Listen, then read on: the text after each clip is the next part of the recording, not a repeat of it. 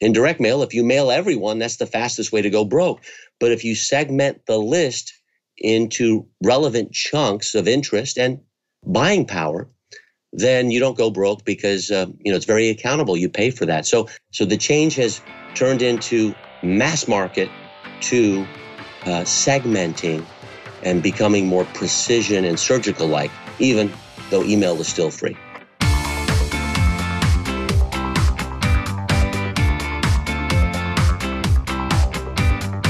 You're listening to the Business of Thought Leadership with Nikki Ballou and Michael Palmer. Welcome to another exciting episode of the podcast, The Business of Thought Leadership. I'm your co host, Nikki Ballou. And I am the other co host, Michael Palmer. And we are so excited today because, as usual, we have a phenomenal guest here for you to listen to. Look, this podcast is all about the business end of thought leadership. The people who listen to this podcast are people who are interested in how to be more commercially successful with their thought leadership and their expertise. And the gentleman that we have here as our guest today is none other than the one, the only Alex Mandossian. Say hello, Alex. Hello there. I, I wish my mom could be listening because she still doesn't know what I do. That's fantastic.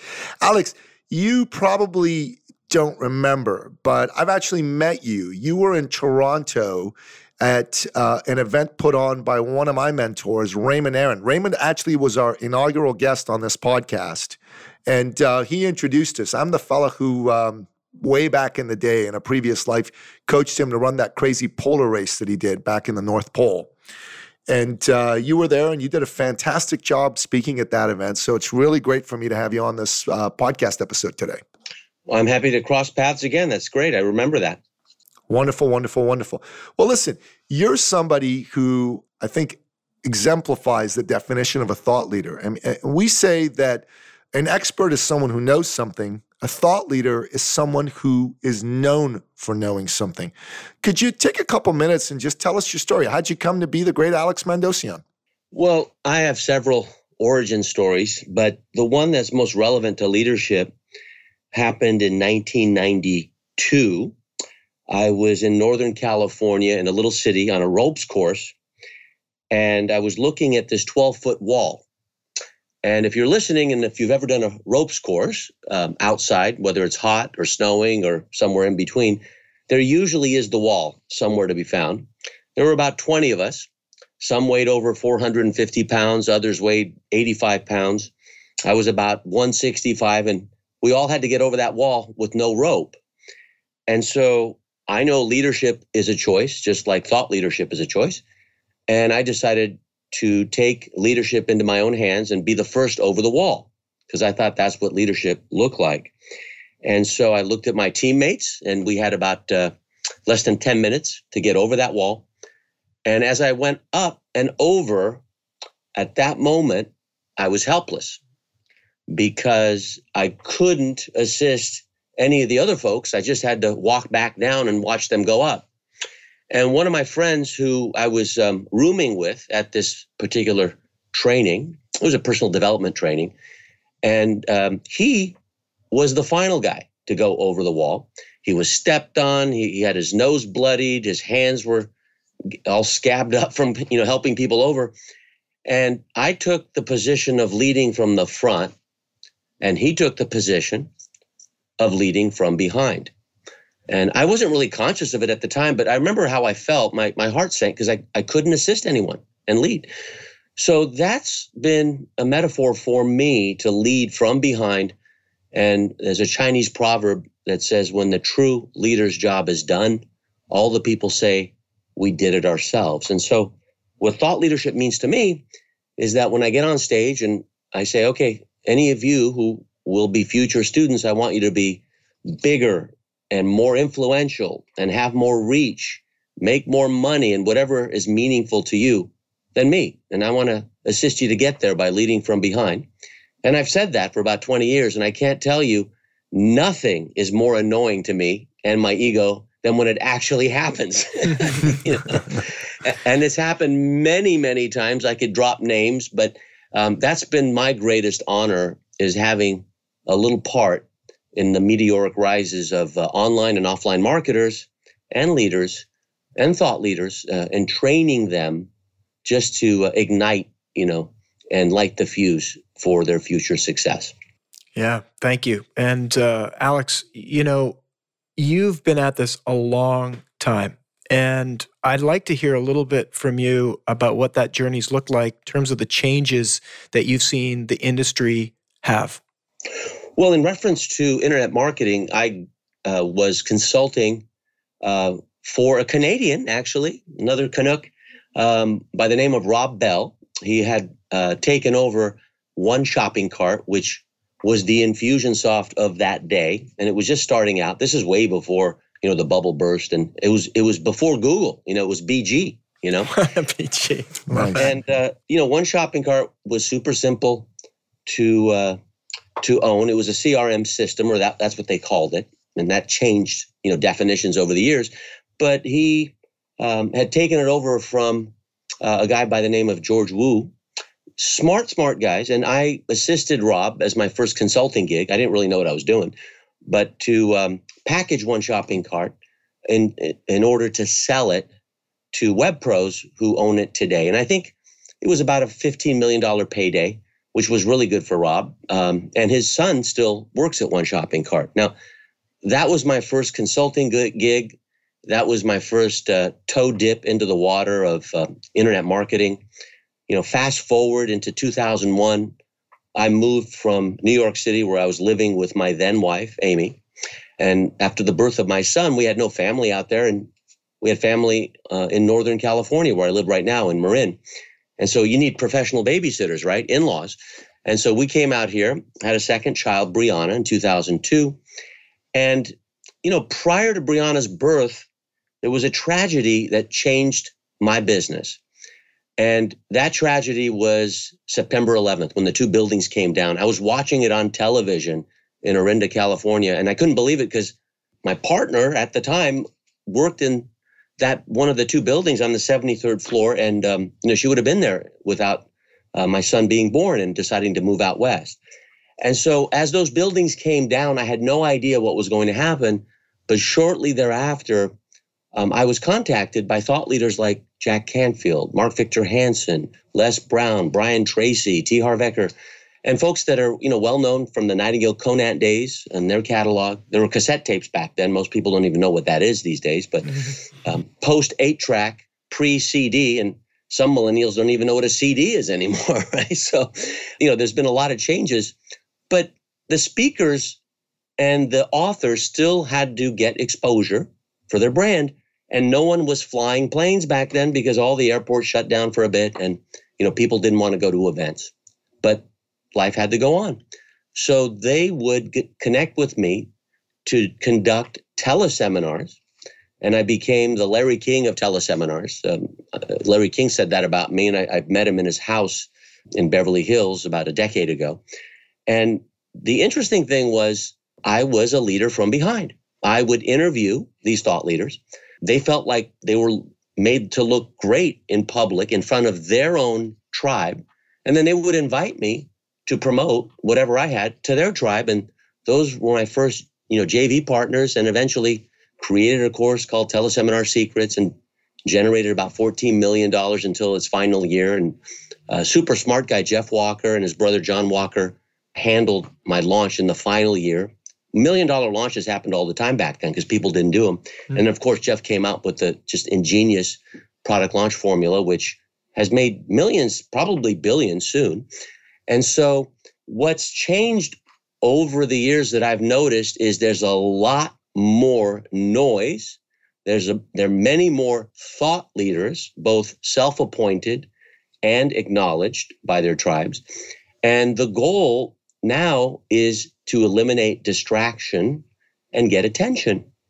And it's much more difficult than when we started. I sent my first email in the year 2000, and now email is kind of a headache, you know, with the inboxes being flooded with marketing communications that you ask for and you don't ask for. So the goal today is engagement. And when pe- people ask me, how big is your list? My response is, which one. And the way to do business today with email is the same way we've done it with direct mail back in the day, 20 years ago. In direct mail, if you mail everyone, that's the fastest way to go broke. But if you segment the list into relevant chunks of interest and buying power, then you don't go broke because uh, you know it's very accountable. You pay for that. So I pretend to take the e off of email and treat it like mail, direct mail. And I, I know a lot about postcards because that's how um, I really started on the internet in 2001. Marketing with postcards was my first product. And what has developed into, I think, a, very good business for coaches and consultants. That's that's who I typically um, train and teach. That's my sweet spot to work on their business versus just working in their business. Um, what ends up happening is we teach them how to take an online list and treat it like direct mail so that the tribe that they're working with and sublists of tribes are getting relevant and meaningful offers and information and training and not just what I would call digital vomit mm. and you know allowing them to opt out when they really don't need to. So the change has turned into mass email, mass market to uh, segmenting and becoming more precision and surgical like, even though email is still free. Yeah, and, and and speaking of mail and postcards, do you use any of that today? Well, the key to wealth and and exposure is to integrate marketing Inte- integrity integration they're related right? And so having something that's integrated means you have email you have text broadcast you have voice broadcast you have uh, 24 hour recorded messages with the packages that go out. You know before you break open this box listen to this 24 hour recorded message. I learned that from very close friend of mine joe polish 23 years ago and also direct mail. I love mailing postcards in order to come back online, uh, get a lead magnet, uh, which you know I learned from Ryan Deiss, who was a consulting um, uh, account for me in 2002, and now you know, he's created digital marketer to be you know I think a 30 or 40 million dollar you know, business. Company, it's just yeah. amazing. Yeah, know? it is. And and so going offline to online is extremely powerful, and most people don't do it because it costs money. So I, am not going to say we've been spoiled by free marketing, but if you treat email as if it's a dollar per email going out, your mindset changes and you take that leading from behind position versus command and control. You engage and enroll. It takes more time, but in taking more time, you sacrifice short term profit in exchange for long term wealth. You know, Alex, you mentioned Jeff Walker. And I was listening to an interview done on another podcast of Jeff Walker by uh, Donald Miller in his StoryBrand podcast. And we're big fans of Donald Miller's. And Jeff Walker in that podcast said that, in his opinion, email is still by far the most profitable way for him to engage with his list and get results. What are your thoughts on that? And additionally, you know, you, are really someone who sees where the trends are going. Where do you think the trends are going? And well, what should coaches and consultants be aware of? It, it's uh, it's a very good question, and Jeff is right. You know, and also that I think that's a universal truth, and I believe the opposite of a truth is a falsehood, but the opposite of a universal truth is typically another universal truth general relativity with Einstein and quantum physics with you know whoever invented that back in the day. I got that quote from Niels Bohr, who was um, a genius at, uh, of his day, and and so I, I I would say Jeff is right, and it is the single most profitable driver if you know how to use it properly. If now if you just joint venture with everyone with non-relevant offers and not extensions of what you have. If you just mass mail, even editorial content, that doesn't work. But if you segment your digital list, like Ryan Deiss does so well with Digital Marketer, then you end up having these buckets of relevancy. And there's a bucket for people who just watch virtual presentations, like I do Google Hangouts. There's another bucket for teleseminars, which is a different behavior. Um, there's a bucket of coaches. There's a bucket for information marketers. You may get some coaches in there, but they're information marketers. I have another bucket for authors. I do virtual book tours where I interview them publicly and then they sell and promote their books virtually versus, you know, going from bookstore to bookstore and living out of suitcases and hotels. So if you can identify the sub list as if you were doing direct mail. Again, fastest way to go broke in direct mail is to mass email your entire list.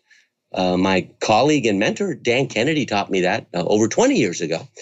Then, by treating email like direct mail, as many people do, and I think Jeff does, um, he's very, very selective of when he mails out and who he does JVs with. Then, definitely, email is the single most profitable driver of online marketing. Yeah, that's really poignant what you just said in terms of what coaches and consultants uh, need to focus on. One of the things that we say is that for you to really be able to 10x your business, if you're a coach or a consultant, you frankly shouldn't call yourself a coach or a consultant because people put you in a box. That's why we're really big fans of the term thought leader because a thought leader is someone who's known for knowing something and then they got multiple ways in which they can deliver it. They can do some coaching, they can do some consulting, they can do some training, they can author an online program or a book. What are your thoughts on that? And um, how do you advise the people that you work with on how to position themselves properly? Well, the first thing we do is we mentor them and coach them on the collision of roles they take on during the day. Now, to be clear, in America, in the US, we call it coach, probably Canada too. In uh, England, they call it a guide. In France, tutor. In India, guru. in Tibet, they call it a lama. Japan, sensei. Uh, Italy, maestro, right? So, whatever it is that you call it, in Greece, they call it mentor and I, have taken on I've taken on mentor because Socrates is one of my heroes with his Socratic method and uh, the Ask methodology that I started in 2002, and uh, now my good friend Ryan Levesque has taken it to the 3.0 level with his book Ask and the Ask Method. Um, and so I believe that every day we come into a collision of roles. I could be on a hangout and I'm teacher and I could be on a hangout and simultaneously be JV partner if I'm being interviewed. If my kids are texting me and there's an emergency, then I'm a dad. If my former wife texts me, then I'm a former husband. If my mom calls me, I'm a son. So those collisions happen every single day. A coach is just one role that he or she is taking. We have an avatar. You know, our ideal uh, target audience, our bullseye uh, client, our slam dunk client, as Dan Kennedy calls it, is Coach Carl. And the female version is Coach Carla. And so we're crystal clear on who these people are. They're frugal in their lifestyle, but they spend rich on continuing education. They're passionate about their quality of work. They're, they're usually the primary source of financial support for their team and their family. Um, they don't have recurring income because their business model is forcing them to trade dollars for hours and they want to protect their relationship capital like they protect their life. They're time starved, juggling their daily tasks. They're tech challenged with internet marketing. They typically have zero to two employees and a lot of independent contractors. And they don't have a tested conversion process because they're so busy working in the business versus working on the business. They hate manipulative sales techniques and they have a pretty good business network, but they need to grow their client base faster and they just can't juggle two of them coaching and then working on the business. So this person could be an author. This person could be a speaker and probably is. This person could be an information marketer. This person could be a consultant and actually instead of asking questions Socratically, give advice. You know, for uh, in a done for you way, which which I do at our highest level at $100,000. And so I believe a coach is just one role that they're taking on. I call it mentor because it just sounds good like client versus customer. To me, client is a little bit more exclusive. And if you remember anything, um, it's something that I was reminded by Ryan Deiss actually in um, in Austin at my marketing mentors academy, Wizard Academy. Roy H. Williams is my marketing mentor. Super smart guy. A lot of people don't know his name, but you should. Um, I, I watched Ryan you know, give a talk, and I've spoken there as well. And he said, look, we're not in the B2B business, business to business. We're not B2C, business to consumer. And of course, there's B2P, which is business to patient for wellness professionals, and B2G, business to government, right? I mean, we're not in that business. We're in the H to H business, which stands for human to human. And so that's the business a coach and a consultant is in. So whatever role you take on, you're going to show up differently to your target audience or to the avatar that you're going after. And an avatar really is just the bullseye client. That's the ideal. Your target audience is much wider than that. You'll hit the target if you're if you're um, shooting an arrow, but the avatar is the is the ten points in the middle in that yellow circle. If you watch the Olympics, so it's super super cool. If you get a two or a three, you still hit the target, but the that's you're aiming for the middle, so you hit the sides. You don't aim for the sides because you'll miss the target altogether. Right? That's the analogy we use. So I believe a coach has so much untapped potential. And the paradox, guys, the irony is they're coaching others to meet and exceed their potential.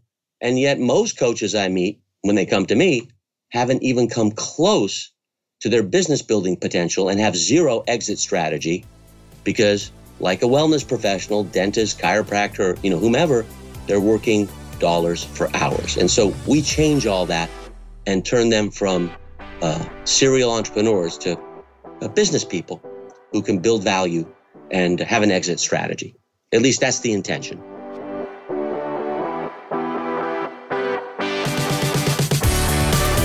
I love that. Uh, and I've got two follow up questions to your answer here. So, number one, your avatar. Who is your avatar? Just for the purpose of illustration for you know our listener, how'd you come up with your avatar and who is it exactly? And how would you recommend that the folks listening to this podcast come up with their own? Well, that's the first thing we do with our coaching students is come up with the avatar. The first thing most marketers, entrepreneurs, business people do is come up with their message. Like, what's my offer? Right. But we come up with, well, who are you marketing to? Because that's where the wallet is. The wallet is not the message. That's coming out of your wallet, creating a course, creating a membership site, you know, creating a mastermind. That, that costs money. So we focus on who is this target audience. An avatar is the bullseye client or the slam dunk client, as Dan Kennedy says.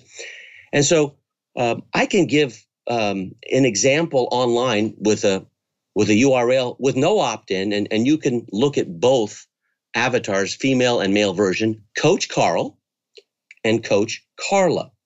Now, an avatar has aspirations. Yeah, they have problems, but they have aspirations. Uh, I was sitting in a mastermind, and Brendon Burchard, who's well known now, meteoric rise, right from uh, 2000 to 2003.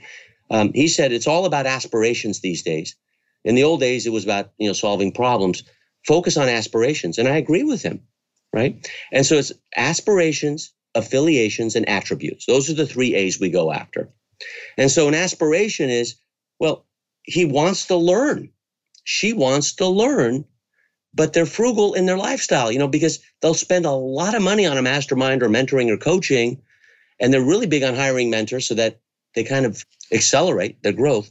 But, you know, they have certain spending in other parts of their life that is more frugal. They don't have a lot of employees. In fact, some of them have zero. My sweet spot is zero to two paid employees, and they're totally time starved. They're time fatigued because they're the bottleneck. They're doing all the work.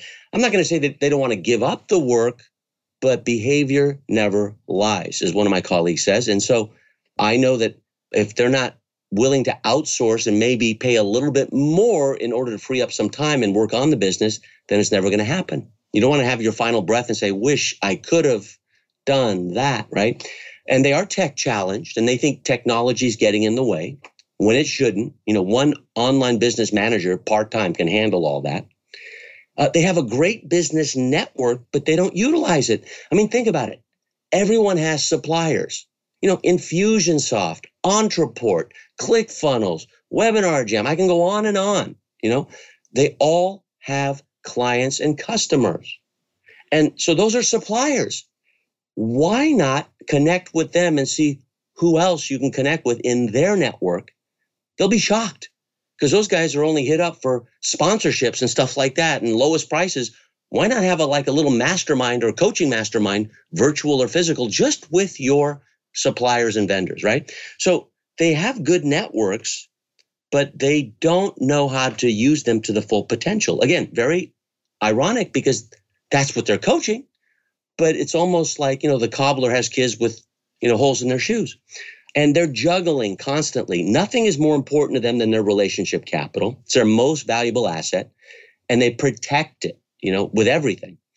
And they can't get out of the rut of exchanging dollars for hours. They're not project billers, project based billers. They're, they are time based billers in most cases. Now, many have made that conversion, but they still don't make enough money and there's no recurring income.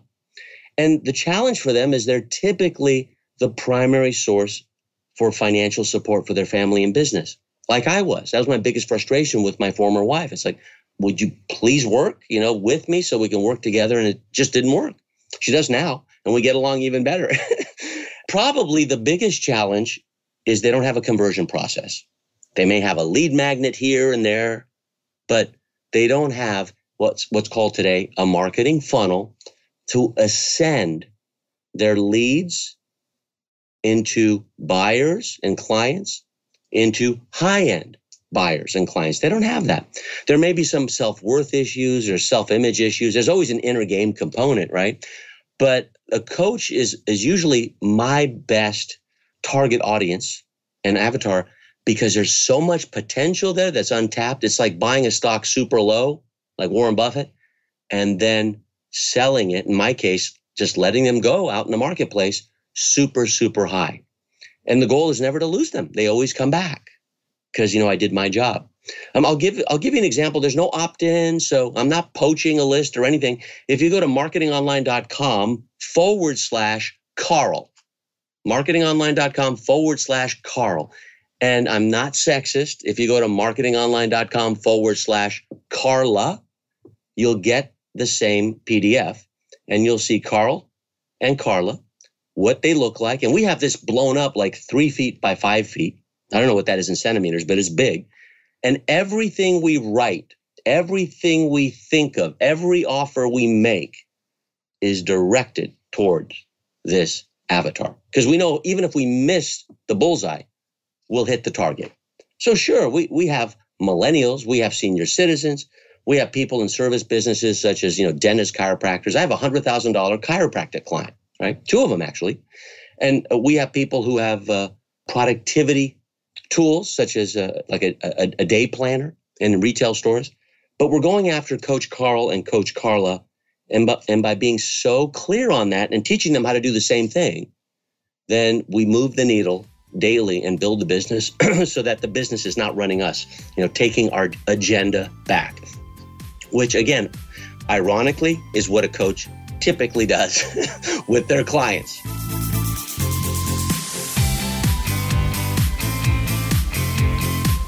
Fantastic. You know, this is this whole concept of avatar. I'm a big fan of Ryan Deiss as well and digital marketer. But I've been working with the concept of the avatar for a while now, and it's extremely powerful when you really get to know who it is that you're dealing with and marketing to uh, and how you can help them from that aspirational point, it's it changes the game completely. Now we don't have a, a ton of time, but I, I, know one of the big things you talk about is conversion. So if you could talk a little bit, you know, you've got these avatars, you've you've uh, you've started to allude to you know lead magnets. What does that conversion method look like in your eyes? Well, it doesn't matter who your avatar is, and the avatar is a who, right? The conversion is all about the how, no matter what media you utilize. So I put all of the conversion roles, and they are roles, into specific buckets. So here they are. A person looking at a web page or stumbling on a web page, right? Or seeing a billboard or whatever. They haven't taken any action. They're just kind of looking at it passively. We call that person a seeker. You know, and they can choose to click, pick up the phone. Uh, people don't fax anymore, but you could do that as well. And the moment they take action, we call that person a suspect. So we're converting a seeker. They don't know, like, and trust you. Ice cold, not cold, ice cold. I mean, they're they're they're solid. And now they're clicking, and that's where they become ice cold water. You know, like for Fahrenheit and in the 50s. you know, Titanic flipping over, that kind of ice cold water. Now, they're not ready to say yes, but you've converted them and got them a little warmer because it's warmer than ice and at least it's liquid now. Now, the next step is to ascend them into a prospect, which means not only have they clicked something online, if we're using that, or they've looked at a postcard, but they're actually taking action and they're saying, here, here's my email address, here's my phone number, here's my contact info. Get back to me with whatever you promise me, which is the lead magnet, right? That's what they call it. Uh, I learned that from Ryan Deiss. I used to call it marketing bait, but I like lead magnet more. And so once they opt in, they're a prospect. Now, over that time frame, the the prospect kind of knows you and likes you, but they don't trust you yet. And everyone has heard, and if you haven't, the know like, and trust concept. The trust happens when you convert, again, movement. Albert Einstein said, nothing happens until something moves. Movement is life. Marketing is movement, right? Coaching is movement. Getting someone unstuck means you're moving them, right? And, and adopting and embracing change. So you're changing from a seeker, a suspect, a prospect. Now, boom, a buyer. A buyer can be a customer, student, member, cl- uh, client, patient. You can call it whatever you wish. Um, but I call it buyer because they gave you $1 or more. Steve Jobs made that famous with iTunes, 99 cents. Now, the point of having a buyer, because now they're hot, is to take them to the boiling point where they change the consistency. Cold, warm, hot, that's water. Ice is solid. When you get the boiling at 2012 degrees Fahrenheit, 100 degrees Celsius, you have steam. And with steam, you can move a locomotive and a spaceship. And so that's the multi buyer. That's the person who's purchased in a second session, not a one time offer or a downsell or upsell or cross sell or bump, whatever people call it, but in a different session where they've said, you know what? I trust you. Not only do I trust you, I'm all in and I want the next thing you got. And I want to ignore some of the other folks talking about the same stuff so it doesn't confuse me. And so that's the conversion process from seeker to suspect to prospect to buyer to multi buyer. And the purpose of any business is to create multi buyers. People call that the back end. And that's where all the money is.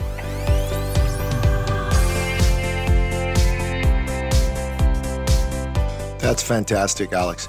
You know what? One of the things that we like to do to end off our podcast is we ask our guests to give us their three expert action steps. And you may recognize this because I kind of borrowed it from Raymond. During this, you know, just let our uh, listener know what are some of the things they can do to help take their own uh, commercialization of what they do forward and if you've got something that you'd like to promote or offer to our listener, or if you've got a special promo code that you'd like to talk about, we will, uh, of course, give you an opportunity to do this now and we'll put it in the show notes so people can access it later. Well, I already gave it. I, I, have nothing to promote or sell, but the concept and the principle of how important an avatar is and to start with it. And that's marketingonline.com forward slash Carl or forward slash Carla. It'll take you to the same place there's no opt-in. It's you're still a suspect, you know, in my world, but a very warm one because you're going to see the way we do it with all of our clients from $100,000 all the way down to $12,000. So there are three things that you need to learn in business and in marketing because I'm a marketer, right? And those three things are three M's. And the first M is market. what's your target market? Now, people say, what's your target market? They should say, who is your target market? Because the market is all about who. So the first thing is ask yourself, who is my avatar, which is the bullseye on the target, not the white ring, black ring, uh, you know, red ring or blue ring, right? In, in the target, it's the yellow ring and it's the number 10 in the middle. Go take a look at what a target looks like on Google. You know what I'm talking about uh, with a bow and arrow, anyway. And so, what you want to do is keep splitting the arrow every time you hit the bullseye. And if you miss the bullseye, you'll hit part of the market, which is that's why they call it target market. So, step one is all about the market. Ask yourself, who is my target market or audience or reader or buyer or listener? you know, whatever is appropriate for you. So start with the market. The second thing is ask yourself, what is the message that is ideal and relevant to that market. It's got to be relevant. Otherwise, it's not going to work. And it's got to be ideal to solve a problem or resolve a predicament that they're in and get them to the aspirational level of where they want to go. It causes movement, getting getting them un- unstuck. So market first, then message. Most people start with message, spend all their money on that, build a company around the message, and then go to market, and they don't know who the market is. So first step is the market. We call it avatar, bullseye client. Second is the message. What specific message is solving the problem so that they can reach their aspirations and move away from the predicament that they're in, where they're stuck. Maybe it's divorce, or maybe it's um, planning for a wedding, or maybe it's some, uh, being audited by the IRS here in the United States, or maybe it's not being able to move forward and be stuck in trading dollars for hours like ours is, right? So you want to have an ideal message to market match I like to call it the ideal market to message match. You know, when you have the right market, the message finds it. So you want to be crystal clear on that. Most people don't do it in that sequence. It's like a recipe. If you put butter in first and salt in second, you have a different product uh, that you see on the right side of the page, right? And then the third thing, which, you know, a cake or a cupcake or, or whatever, you know, the that vision is on the right side, the recipe's on the left side, and the sequence does matter. And then the third thing is which media will we use? Not medium, email, media, postcards, email, um, uh, online um, uh, opt in pages, uh, direct mail, voice broadcasting, text broadcasting, blah, blah, blah, blah, blah, billboards. I mean, I have marketingonline.com on my car. I get people showing up there. I go, Where, would you find us? Oh, from your car. You know, it's a, it's a convertible BMW, and they you know they see it because I keep that back part of the window up. It's it's amazing. So you have to have multiple media. Think of it like a bicycle wheel. the The market is the wheel. The message is the hub. It's completely worthless and doesn't work unless you have lots and lots of spokes, not one. And that's all the media. And the media is about how. How do I get the market to receive the message. And media, we know, you know, internet has multiple sources of media. And if you use integrated media, then you're really hedging your bet. And that's that's kind of like your marketing hedge fund uh, to avoid loss. Um, I've been called the Warren Buffett in internet marketing. Harvey Mackay called me that because I asked him. I said, Harvey, could you call me the Warren Buffett of internet marketing? He said, sure. So that's how I'm introduced now, which is super cool. And Warren Buffett's first rule in investment is don't lose money. That's rule number one. Rule number two, never forget rule number one. So I feel the same way with internet marketing. Let's not get intoxicated with email being free or seduced by it. Let's treat it as if it costs money. Who's my target market or audience? What's my message that's ideal for them so that it gets them unstuck to get to their aspirations faster, better, and easier? And which media, how will I create the market to message match. Those are the three action steps to ask. And just analyzing and, and surveying and Socratically uh, researching who your avatar is could take a month, I hope. Single most important thing. The only thing worse than going in the wrong direction, guys, is going in the wrong direction enthusiastically. So start with the market, and we call it the avatar. That's the bullseye, then the message, then the media, those three steps.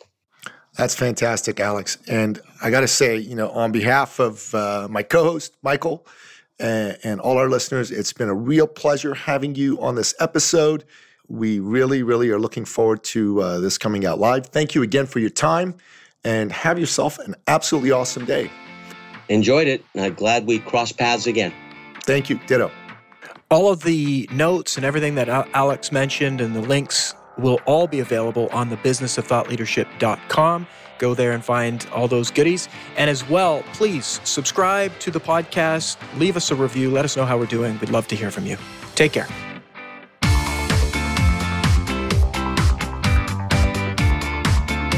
You've been listening to the Business of Thought Leadership with Nikki Ballou and Michael Palmer. For more information and to download the resources mentioned in this episode, please visit us at thebusinessofthoughtleadership.com. Thank you for listening.